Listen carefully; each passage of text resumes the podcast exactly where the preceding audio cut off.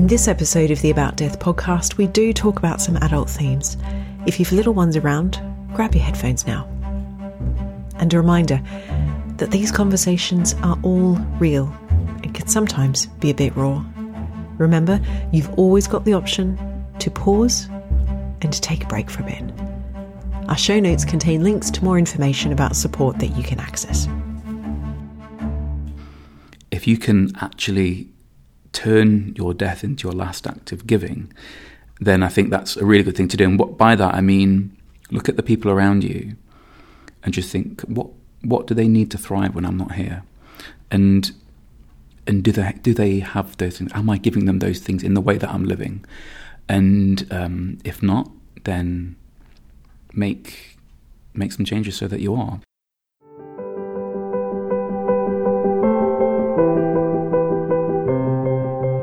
Hello, you're listening to the About Death podcast, and I'm Sam Meikle.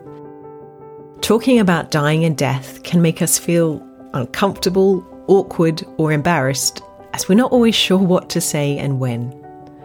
Through this podcast, you'll hear why and how people start talking about dying and death, and if they didn't, what they wish they might have said, and the impact this has had on their lives and on the lives of those they love. Around kitchen tables in pubs and cafes, we're having conversations to help you explore how you think, feel, and talk about death. My guest in this episode has really challenged how I think and feel about death, which is the whole point of this journey and podcast. In our conversation, Amir shares his perspective about how we might use our death as our last act of giving to others. And when he shared this with me, I initially felt it was really heavy, it felt weighty, there was a great sense of responsibility. But as our conversation unfolded, I understood it to ultimately be a selfless act. For work, Amir runs a video marketing agency. He's also a coach and an avid reader with loads of good book recommendations. Amir is turning 40 this year, and prompted by a health scare, he started thinking about his legacy for his four sons. Not a financial legacy, but rather a gift of how they can support themselves to live their best lives when Amir is gone. Welcome to Amir's story. And to start with, I wanted to ask where your accent is from. Probably Nottingham. I imagine. That's where I spent most of my time. So Nottingham or Nottingham when I'm not thinking about enunciation. Born and bred? Yep. Growing up, what did you know about dying and death? Probably as much as any child. So that it happens, but not that much. I wasn't. Um, I didn't have any amazing epiphanies when I was, you know, a kid. We had a cat that died. It was Edward, and that was the first probably encounter that I had with with death. Was uh, you know our cat that we loved dearly, and obviously I was very sad. Um, um, but yeah, I, that was that was that was really my only experience of it. And I, growing up, I was very mindful of the fact that you know until 2000 and I think 16 um, I hadn't really experienced anyone close to be passing away. I was 36 then, and that's probably quite quite old to um, to not have anyone like pass away that's close to you. Um, which I think is both fortunate and, and, unfortunate, depending on whichever way you, you, you, you look at it. Can I ask who it was passed away? It was my gran, and my gran um, she actually worked in, in Nottingham. She was half French, but she worked in Nottingham as a lecturer uh, teaching French. And she was um, a really uh, sharp, witty, you know, super, like supremely intelligent human being. And she had dementia, and I think it had her for like four years until she passed away. So it was very slow and painful to to watch someone so together and so uh, like you know sharp just fall apart like that in that way it was it was quite cruel to uh, to watch and I mean, my gran, my granddad, were living in France, and they, you know, lived in France for probably a good 15, 20 years, perhaps. So I, I wasn't around her all the time, but when I went to visit, there'd be marked, you know, differences into how she was the, the way before. Um, and my mum basically gave up her life in the UK and moved away from her job, her family, her grandchildren to go and look after her parents. And she, you know, she saw that kind of day in day out. And then obviously her her husband, my my grandfather, um, who's like a proper English gent.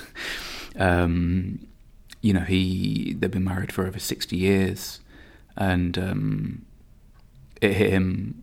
You know, it was just it, it was difficult every single day for him, um, but the way that they all coped was just you know a lesson in courage.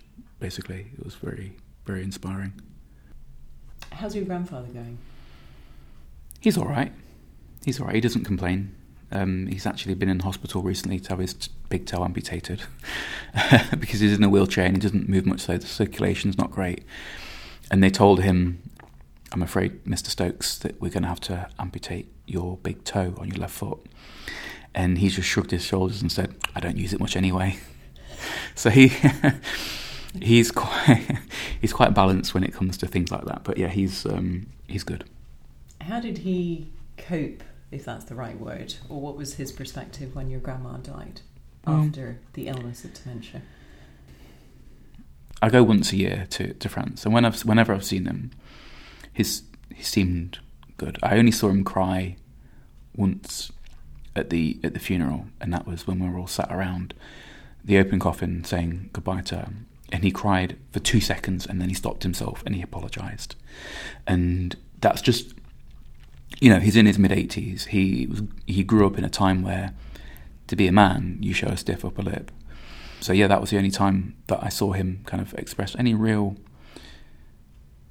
grief around it. My mum obviously spent much more time with him, and she may know. I know, I know he misses her. Um, I know he his love for her kind of continues. Um, he's still very, very proud of the person, you know, that, that, that she was when she lived. Yeah, all in all, I think he's doing pretty well. Did you talk about it? Mm, yeah, yeah, yeah. We talked about it, especially um, mum, you know, didn't always have people to talk to about how she was feeling over there, so we would talk sometimes about what it was like um, and what she was going through. Yeah. Did you talk to your sons about it before she passed away? Yeah. So Ezra, he's only three, so he didn't really. He, he's actually, I think he might have met her, uh, but he hasn't spent too much time around her. But Ebsy, who's going to be eight soon, he's spent time around. Uh, he spent time around Granny. You know, we explained that she was she was poorly, and um, he used to ask why she was doing, you know, certain things, uh, why she was talking certain ways and whatnot and we had to explain, you know, she's she's very very poorly, and then when she passed away, you know, we just referred back to the fact that remember how she was, you know, very poorly and kind of very old. Well, you know, this is this has happened now, and she's no longer with us. How did he respond? Um, he seemed sad, and he, he gave me a hug, which I was actually t- talking to him about death this morning, um, only because someone on his uh, mum's side of the family passed away recently, um, and he's got a bit of a fear of death, which is normal because I think a lot of adults do, and I think it's because we don't spend much time uh, contemplating it and actually just getting to a point where we don't have to be happy about it, but we um, accept and embrace it. It's going to happen. Uh, we don't have to like it, but we need to accept it. And I've been thinking about and contemplating, you know, my own death for a few months. Um, and last summer, I got quite poorly and um, went to hospital with like, chest pains. Um, and although my heart's okay, the doctor said it was a um, a warning a warning sign that I needed to, you know, just change a few things in in my life. And then you know I'm turning forty this year, and I think probably both of those two things added together really just hit home the fact that one day I'm going to die, and I don't know when it's going to be, and I don't know how it's going to to come. So I thought about it quite a bit. My brother is a music music therapist, and he deals with people and um, helps people that are you know kind of end of life. So I speak, spoke to him, and he, he recommended me a book by a guy called Irvin D. Yalom, and it's called Staring at the Sun. And he called it that because he says it's difficult for us to stare at the sun for a long time, and it's difficult for us to think about our own death for, for a long time. And um, there are some, you know, pretty good ideas in, in that book about dealing with uh, dying and, and stuff. But the thing, the, the conclusion, the big kind of conclusion that I've arrived at for my own death is to really realize and understand that it's it's easier to leave than it is to be left. So while we're going to die, we leave behind people that are going to carry on, and they're going to be carrying that grief, and we're not. we're not going to be around to, to feel those things, right? So I think that if, as a coping mechanism, and also to to live life in a really full kind of like giving way, if you can actually turn your death into your last act of giving, then I think that's a really good thing to do. And what, by that I mean, look at the people around you and just think, what what do they need to thrive when I'm not here? And and do they do they have those things? Am I giving them those things in the way that I'm living? And um, if not, then make make some changes so that you are, because I think we always, I don't know, it's probably like a cliche to want to die at home in a bed with all your family around you, so you can, you know, say goodbye to people and tell them what you think of them and tell them that you love them one last time.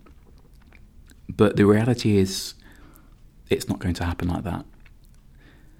So, the antidote to that is live in a way so that if you went, you know, in the next hour, the people that you care about would already know that there wouldn't be any doubt whatsoever. So you wouldn't need that kind of end for people to feel that way. And I think that when you think about it like that, it's it's sort of a way to live. Then I was really struck when you said it's easier to leave than be left. Mm-hmm. Can we explore that a little bit more?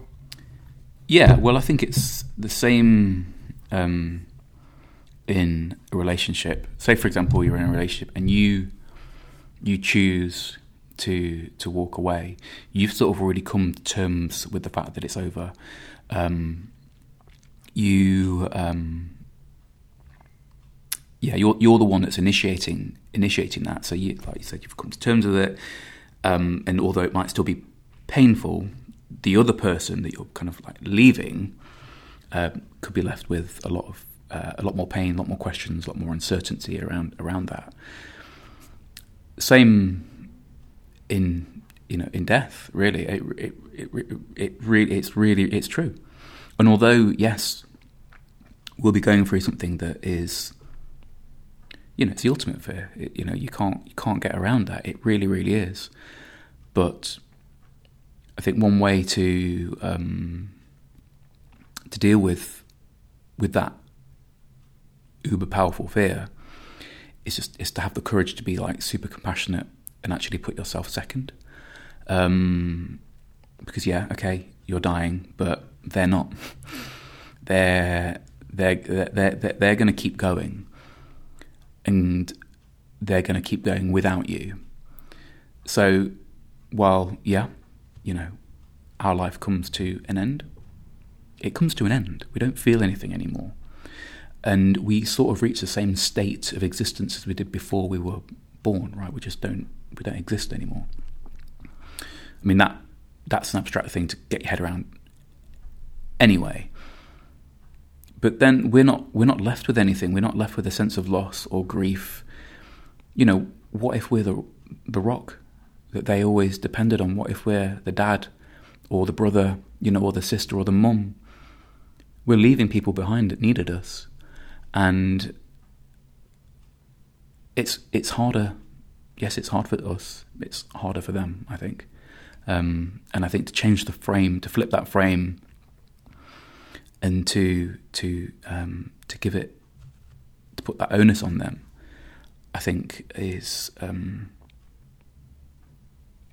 an ultimate act of like empathy, compassion, and courage. And the word that comes to mind is there's a responsibility in that for thinking through that process, having that awareness. Um, and it feels a bit heavy to me as, as I'm reflecting on this. Which bit feels heavy?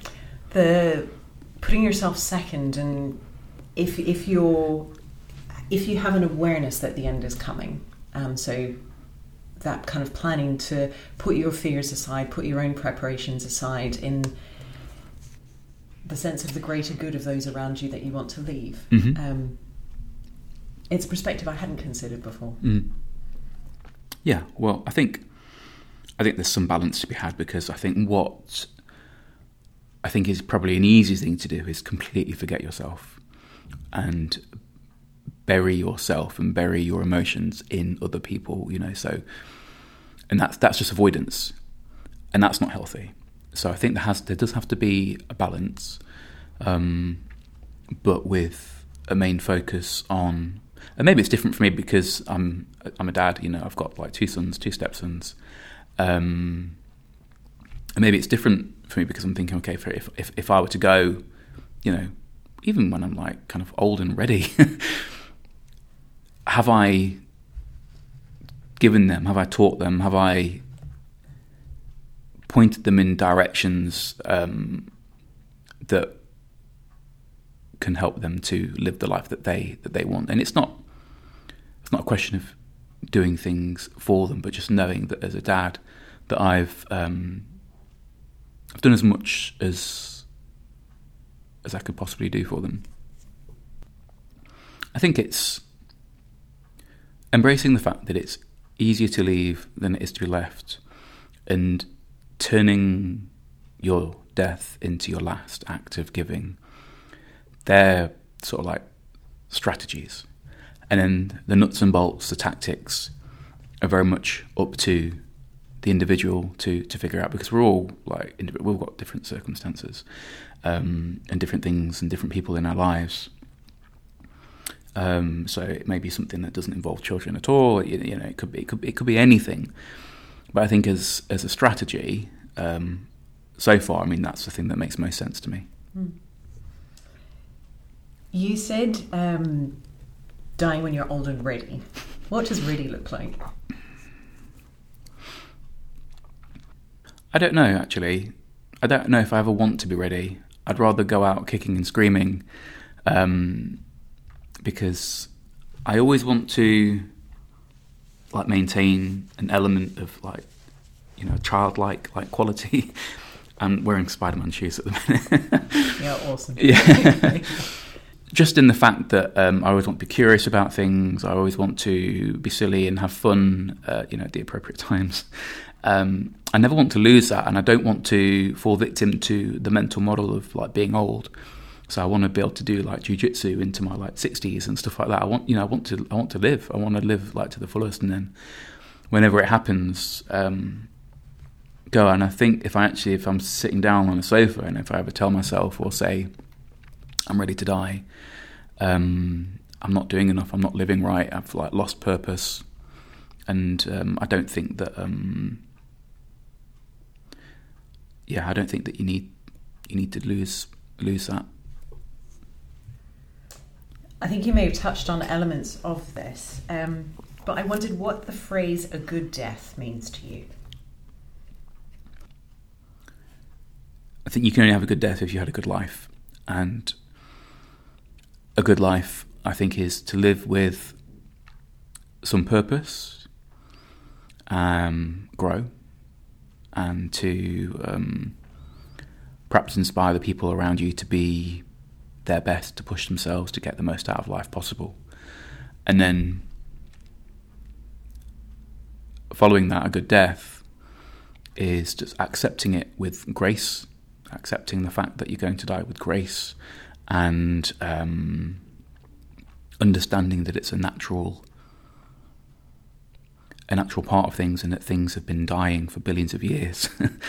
And um, but things you know but everything kind of carries on it gives you sort of gives you a sense of perspective and place in the universe um, and that actually it's okay that we're going to die because things will keep going and people that we care about and love will keep growing um,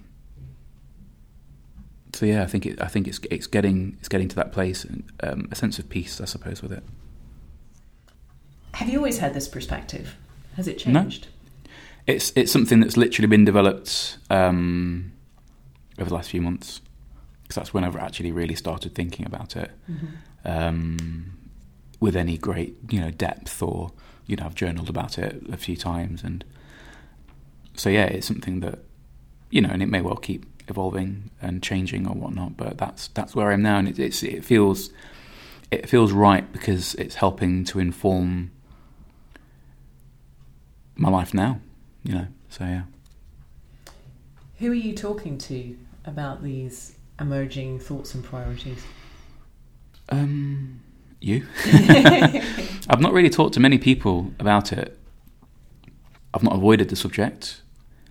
It's just felt like something that has been evolving inside of me. So maybe I haven't felt that my ideas are you know crystallized enough to, to have like a proper conversation about them. Um, so yeah, there's I don't have you know a death and dying conversation buddy, um, but I'll be open for one.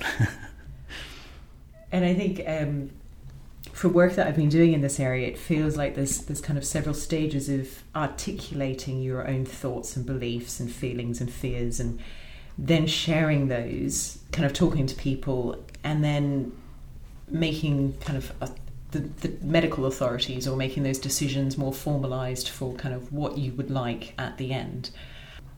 And I've been reflecting on how you have those conversations with people because I think often we as individuals can be ready once we've articulated this to ourselves, but it's choosing the right time to spring that conversation on someone. Mm. And I know that I've done that poorly in the past, whether it's I've called mum and said, okay, mum, we need to talk about death and dying on the phone. And for her, it's a Tuesday morning, she's just had breakfast and is thinking about her day ahead.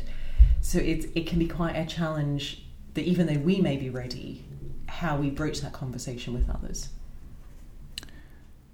Yeah, I think so. Um, perhaps a good a good way in, perhaps not on a Tuesday morning after breakfast, but would um, I think you, you, you, sort of have to test the waters, don't you? Because it's I mean it's such a difficult um, subject. It really really is, and although you know you might have crystallized your own ideas and might be feeling okay about it, you have to kind of think, well, okay, so how are these other people thinking about it as well, and where where are they? And a good test is always just asking asking a question and just you know asking something like, you know, are you are you are you up for you know having a chat about about this? I'm just interested to get your thoughts on it and. Um, perhaps use curiosity as as a tool rather than um, going in and uh, kind of expressing how how you feel about it.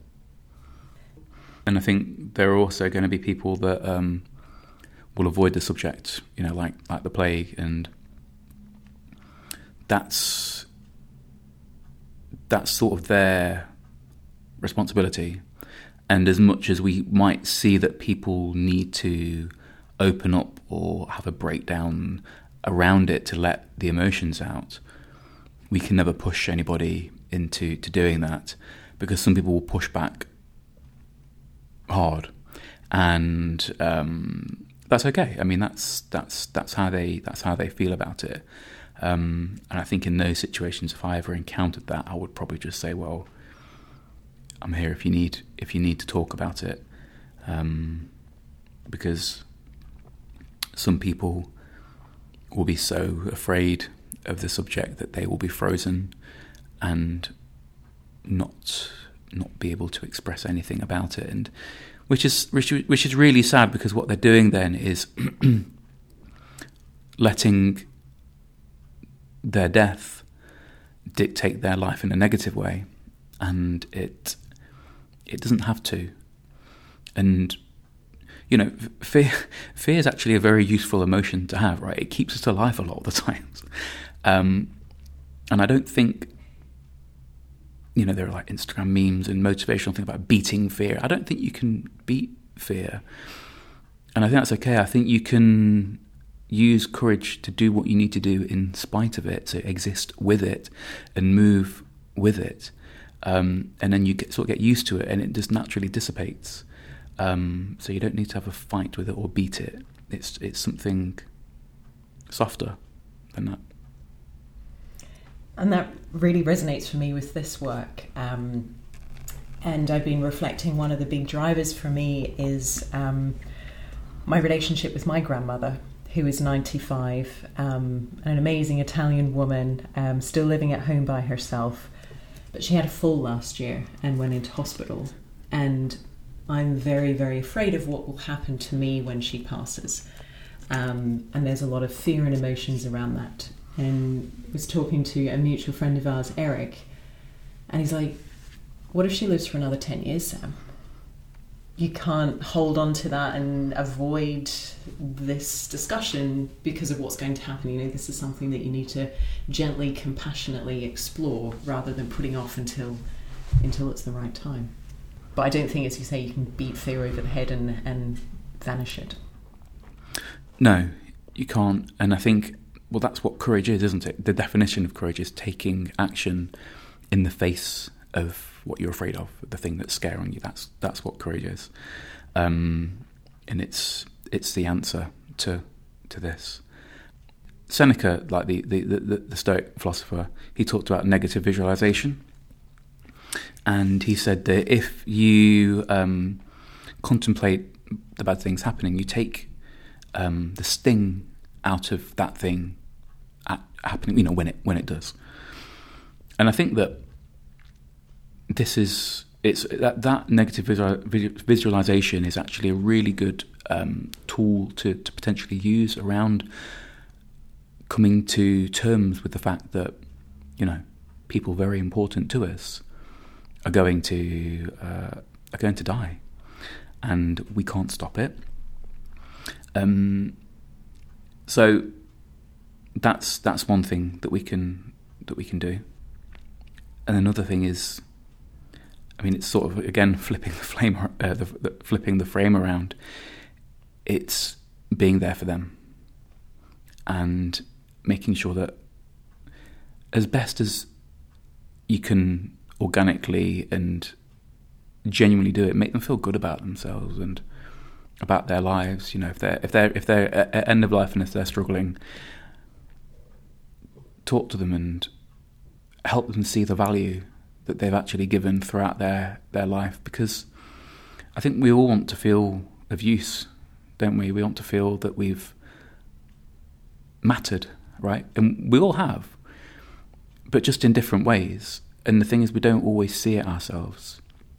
So if you can be that beacon of light for somebody that needs it, then you're doing an amazing thing for that for that person. Yes, you're lo- going to lose them, yes, and it'll be tremendously difficult and heartbreaking. But knowing that you've comforted them and been there for them at the same time as feeling that gratitude because you're bringing those things up, I think that's a um, a pretty good approach for, for dealing with that. And you've spoken about journaling, and I know you're a very reflective human. It took me a really long time to be honest with myself on the page and to see the story that was going on in my head written on paper was quite a, a challenging thing.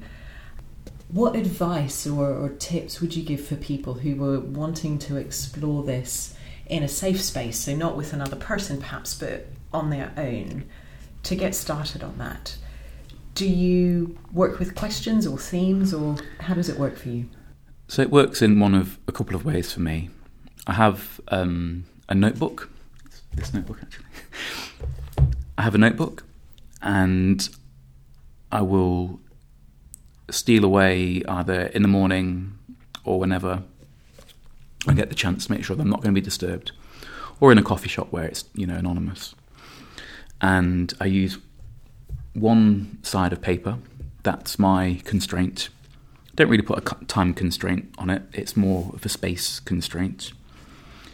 And I just start to literally just start to write. And if I can't start, I just ask the question, "How am I?" That's it. And I just promise myself that whatever I write is without judgment. It's never going to be seen by anybody else.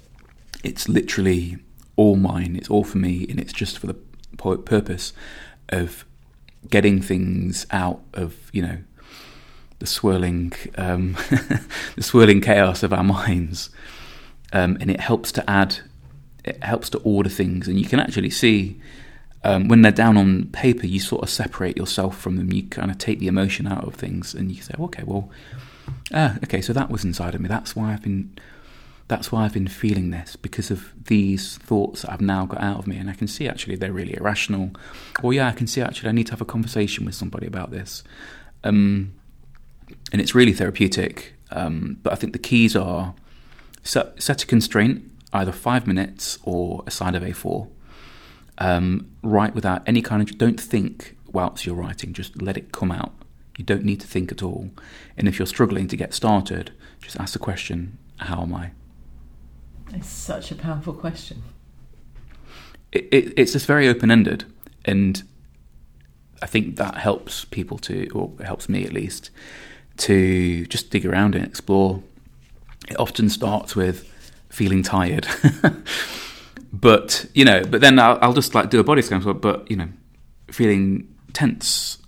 Da, da, da, Maybe I'm feeling tense because, and just just don't overthink it. You're not writing for anybody else. It's um, it's just literally to get these uh, emotions uh, and thoughts out of you.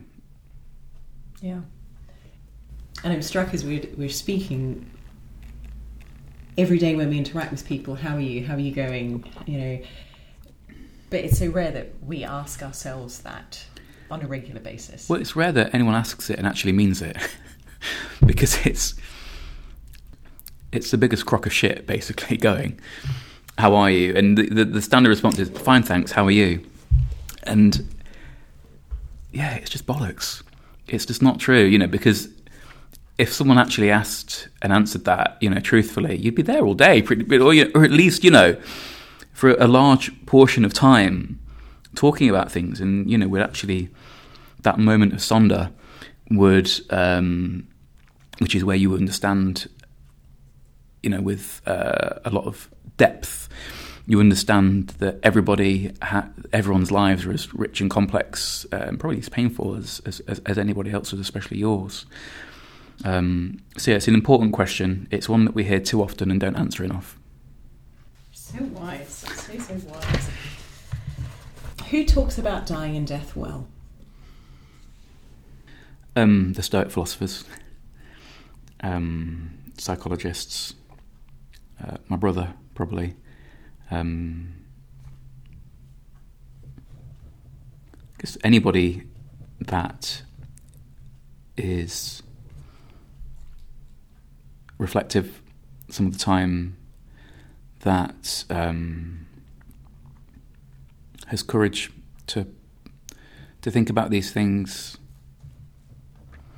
um, and then that's honest enough to, to, to, to share them.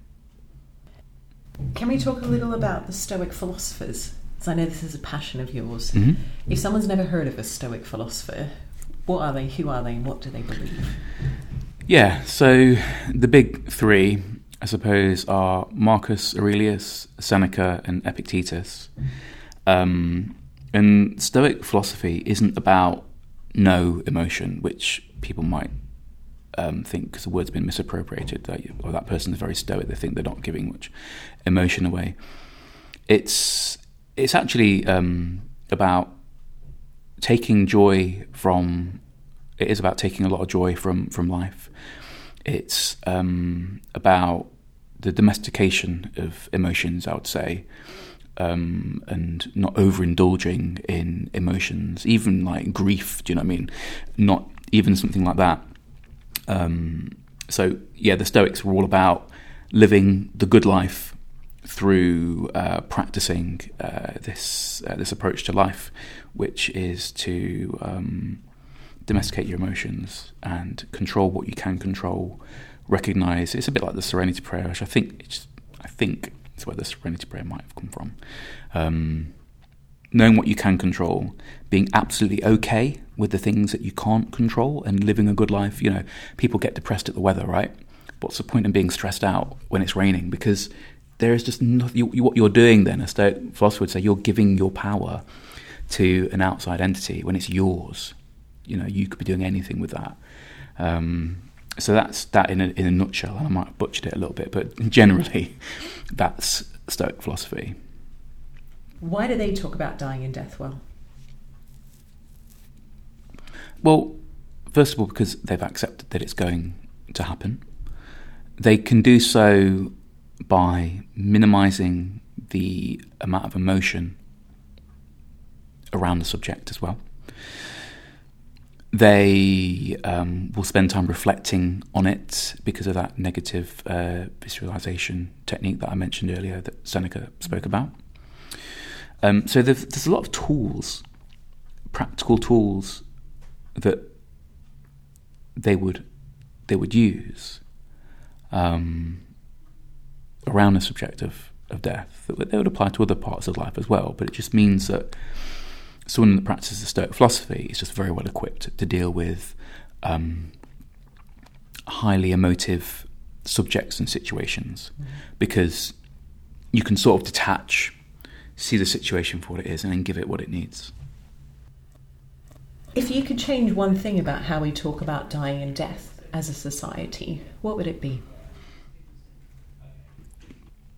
I think if I could change one thing about it, it would be to move that frame of thinking um, about ourselves first and foremost, you know, in relation to our own death. Like, I don't want to die, and I am scared about my, you know, my death and me dying.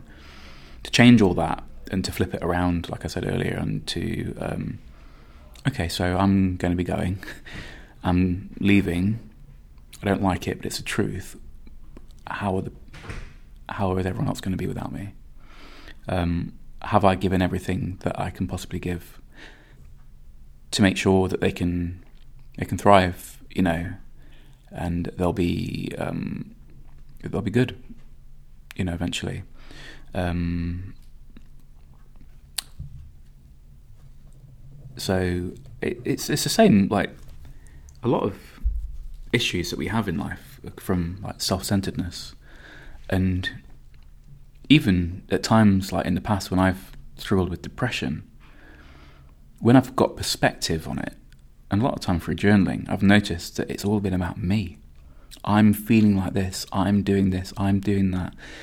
You know, it, everything's focused around I. And as soon as you start to move that focus onto the people around you, the people that you love and that love you um, doesn't necessarily get rid of the problem, but it certainly lightens it and gives you a bit of breathing space. So I think it's it's that dynamic of um, stop, you know, or at least minimizing or optimizing rather the time spent on I, and um, really putting a lot of love and generosity into uh, the people around you. What I'm so struck with is this is a different approach to more perhaps the paper preparation of your wills and power of attorney, which often we think getting ready for death and dying means getting your affairs in order. Right, and sure, I'm you know I'm pretty sure that um, you know when people are thinking about you know your death as a as your last act of giving, they might think, oh, if they saw the headline of that or you know the soundbite talking about money and wills and stuff like that, while that's that's a necessary part of it, obviously you do have to get those things. It's just that's scratching the surface, and there's actually really valuable things that will go missed if you don't hold that frame. If you're thinking about yourself too much, if you're caught up in death anxiety, um, if your focus is on yourself, um, flip it around and just see how it feels. Very powerful. Um, as we've been speaking today, are there things that have come up in our conversation that you haven't been reflecting on or topics that you'd like to explore before we close?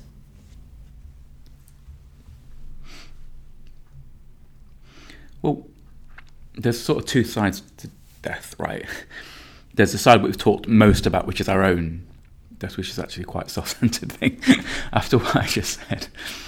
But then there's also dealing with the loss of somebody, right? So there's there's that, and it's the same end. It's just as final, but we come at it from different perspectives. So there are different dynamics going on. It's so how do we deal with um, people that we love that we might be losing or um, we might have lost. Um, and there's there's no easy way around it. There's no like cure for for grief. I mean, it's a natural part when you when you love somebody and they pass away, it will be painful. It it really really would be. Um, the Stoics would say that death is an opportunity to practice fortitude. Um, so, whilst yes, you you might be hurting, there are people that need looking after and that need you as well. Um, and then also to practice gratitude as well and to, um, in fact, the start of Meditations, which is Marcus Aurelius' diary, basically, that was actually only published after he died. He didn't write it to be published. The first part of his book, um, they're all entries um, listing what he learned from people around him, his family, and stuff like that. So, there, when we when we lose somebody, what have we gained from them? You know, like what what's outliving their body? What's what have they given to us that's um, truly, truly valuable that we can hold on for as long as we live? And then in that in that sense, a part of them will live on like with us. We've not actually lost them. We've lost lost the flesh and the blood, but the things that they've given to us. Um, you know, as we're living, life goes at 100 miles an hour we don't always remember, we don't always notice. So it's an opportunity to notice, it's an opportunity to reflect, to be grateful, and take a piece of their wisdom, their knowledge, their spirit forward.